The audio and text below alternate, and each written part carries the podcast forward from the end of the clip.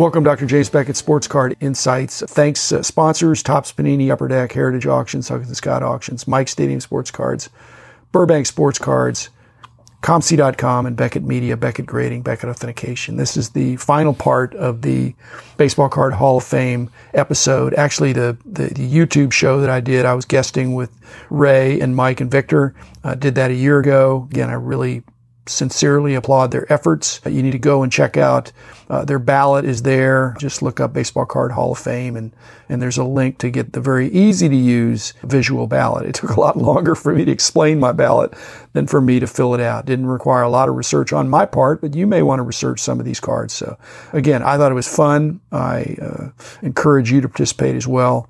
And uh, these are the kinds of things in the hobby that, that hopefully can get some traction in media.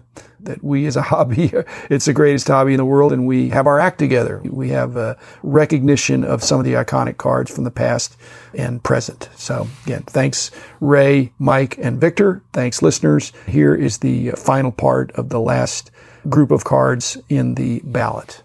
Eddie Murray, I think if you have a 78 Topps set, that's probably the first card you're going to open up and see what shape is the Eddie Murray. It's frequently in off center, yeah. stuff like that, but it's not iconic enough to me. It's almost like you'd have to have the graded version would be iconic. And I don't think you're trying to make that distinction. So I'm making Eddie wait, but I think eventually he gets in there. If you're going to have a 78, that'd be the one. Same thing with 79s. I don't think you have any other 79s in there. This would be the one. And same deal, frequently badly off center, but he was an amazing player. That, yeah. That, that was whatever offensively defensive. His defensive war. He stole runs from the other team easily. Eventually, he is in. This card is in. This card mm-hmm. is in. Okay, Victor, we actually did an episode about this. The Fernando mania was a real thing, but I'm making Fernando wait. Again, on reflection of our discussion, I just think Fernando was so outstanding at the end of 1980. And and there was some buzz about him coming out, but they spelled his name wrong. Fernando, yeah. And he gets a multiplayer card with Topps, and Donruss doesn't even include him. And so who's doing the research for that? Yeah, uh, yeah. So yes, I have this card in eventually. It's very worthy, but I was going to make it wait. It's a good, re- a good representation for 1981, which was a very exactly tough year. And the other thing that's unusual, Victor, is that for this card, and and Rich and I just did an 81 Fleer episode. Mm-hmm. This is an uncorrected error. They're correcting all these other crazy errors mm-hmm. in, in 81 Donruss and 81 Fleer. This is an obvious front facing error, and they don't even correct it. It's weird. I don't know what's going on. Okay. Next is 83 O-Pee-Chee, Tony Gwynn, new to the ballot. I think eventually having an O-Pee-Chee card in there that's baseball that's the same is is worthy just to demonstrate, or maybe a, the Donruss Leaf. But I wouldn't do it this year, even though that's a great card, legitimate rookie and it, at a glance it looks the same and you look closer and it's not right. so i would eventually vote for it but not this time it's like basketball and football and baseball hall of fames of regular they're international you don't want to say this is only for american I mean, there's mm-hmm. Canadian teams, and so having the Canadian O-Pee-Chee there, I think is a good idea. Yeah, North American. Okay. North American for sure. That was such a hot card at the time and it put the traded update rookie sets on the map. That set, you had Clemens and Gooden, and at the time, Gooden was the bigger name because he was in New York. Yep. But Clemens endured. Now maybe it was with some PEDs, but that guy, his stats are, and it was throughout. He started strong. Maybe he had some injuries that he came back from with some of this stuff, but he was a power pitcher for 20 years. So I have him in there. Again, it's another statement, Ray, that puts you on the hot seat. I mean, I'm just one guy voting for him. I don't think you got any Bonds in your baseball card Hall of Fame. Do you? No.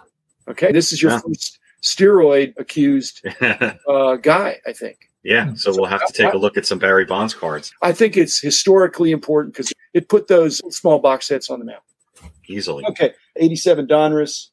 Cool just to see he looks like a 19 year old or something.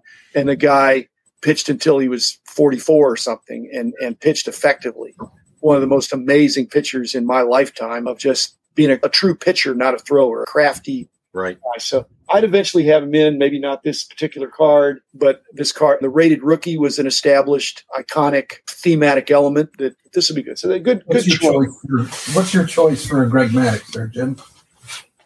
I don't know. It doesn't have to be super valuable. I don't know that you're going to get into some of these inserts, the, the Crusades, and some of the. I mean, he's got for 20 years. He's got cards, so all those PMGs and things like that. Again, but the, nobody thinks, oh, I'm really looking for the PMG Maddux. You know, Right. Right. Yeah. Okay, 90 Leaf Thomas. Let me do these two together, and then the uh, 90 Topps Thomas with the no name on front. The 90 Leaf was a bigger deal in 1990 Oh yeah. But then mm-hmm. the, the no name on front has really come on strong. I don't think they're being doctored. I I think the grading companies are sophisticated enough to figure out that if somebody's tried to do a power erasure, I hope so, and I think so. I think our guys at, at BGS have figured that out by the black lights and the things that you can do and shining light through to see that. But the no name on front that's been enduring, whereas the 90 Leaf used to be worth way more. So I would vote for the no name on front before I'd vote for the 90 Leaf. So would I. Mm-hmm. Okay, the Reggie autographed. I think that's probably the first in the pack autograph insert. I was talking Yeah. to Grant the other day. Kudos to Upper Deck for bringing in that innovation. Everybody's copying it now, and it seems commonplace. But it was a big deal in the day. When there's 2,500 of them, you think well, there must be one in every box. No, there may not even been one in every case. They Mhm. were tough. Eventually, I would put it in there for its historical importance, and but not this year. And then Chipper with the Desert Shield. I love that card. I don't have that card. Again, it is the card of that set, and it it evokes that time in America when that was going on. It, it's the junk wax era, but sports cards were enough of a thing that Topps made these sets for the service people. I think some leaked back in, but that's that's cool. So again, Yeah. there's a good story there. And eventually, I would vote for it for the patriotic America armed forces aspect to it. Same thing on uh, 92 Bowman, Mariano Rivera, Victor, the rookie controversy. And this breaks a lot of rules. That's way before he appears, not even close to being in a. Unit. What does that look like? The Leaning Tower of Pisa? That's it's not even a column there. And he looks like he's 15 years old. But he, as a person and as a player, is absolutely worthy of being in there. And this is probably his best card or his iconic card. And it, it was the beginning because Bowman was doing stuff like this before, but 92 Bowman was the set that really put the prospecting on the map that you could prospect and set back some cards that might eventually be valuable. Definitely will vote for this card next year or the year after. Especially with the importance of him being the first person to get 100% of the vote for the Hall of Fame. Yeah. And we're in number 42. He's got so much going for him. And I think he's a good guy. So he's not an embarrassment, you know, when you when you meet him. Yeah. And a beautiful autograph. He signs a beautiful autograph. It's amazing. Uh, again, I, I can't wait to vote for him, but I've already used up my 10 bullets. All right. the uh, Griffey game jersey uh, again. I think that's is that one of the first game jersey cards. Mhm. Yeah. I Yes, think it is. for the and, and Griffey is again when you think of a Griffey card, the first thing you think of is eighty nine upper deck. 89 upper deck. Right? This is still a worthy card. I can see when I'm selling cards that Griffey is still very much in demand. He's still very popular, Right. and so- Especially in Seattle uniform. E- It's a big deal. Yep. He's again, he's got a lot of people want it. And then last, and not necessarily least, but same thing. I think there's uh, the upper deck uh, was innovating in those days. Game used bat for Babe Ruth. That's very cool. You don't realize what a big deal that was at the time.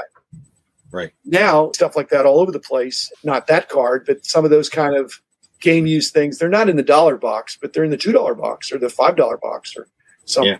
even for decent players, not Babe Ruth, obviously. But again, thanks to Upper Deck, I think, for doing the inserting the game use stuff because game used and autographs are a huge part. That's the thing now. Yeah. Okay, and then last point, I don't think you have any serial numbered cards in the Baseball Card Hall of Fame yet. Not yet. No. So that would be another innovation that I would add something. And I don't know what it would be. It wouldn't necessarily be the first one because some of the first serial number cards were numbered to 5,000 Mhm. because some of those Donruss elites and things like that are to 10,000 and they were one per case, really Right. hard to get. So I wouldn't necessarily go historic, maybe an, a nod to some of the more the newer cards, but not necessarily Mike Trout, but that'd be an obvious one. But maybe the Wander, Wander Franco. I mean, that's gotten so much publicity. Mhm. But something that's serial numbered, just to, I would like for people to come into your digital virtual Hall of Fame and and get a, a sense of all the breadth of, of what people could collect. That's why my hat's off to you guys for pushing this effort because I think it really they, they need to see. Hey, there's old cards, there's new cards, there's these innovations along the way. And, and no offense to Victor, but they're not all rookie cards. Rookie cards are a huge deal, but it's not just rookie cards. Right. Rookie cards is that guy's first player, first card, and frequently it's his most valuable. 84 Fleer update Roger Clemens rookie card. You know, whatever you think of, Roger Clemens, that card itself really had. I don't know how much it was on the hot list back in the day, but it was very hot. Yes. It drove a lot of sales for that little box, and it separated Topps and Fleer. People talk about 84 Donruss being the set of the decade. Well, 84 Fleer update is right up there too, because in 81, 82, 83, I think Topps was considered so much the mainstream, and Mhm. and these are other also rans. Well, 84 Fleer update crushed the 84 Topps update. Better player selection.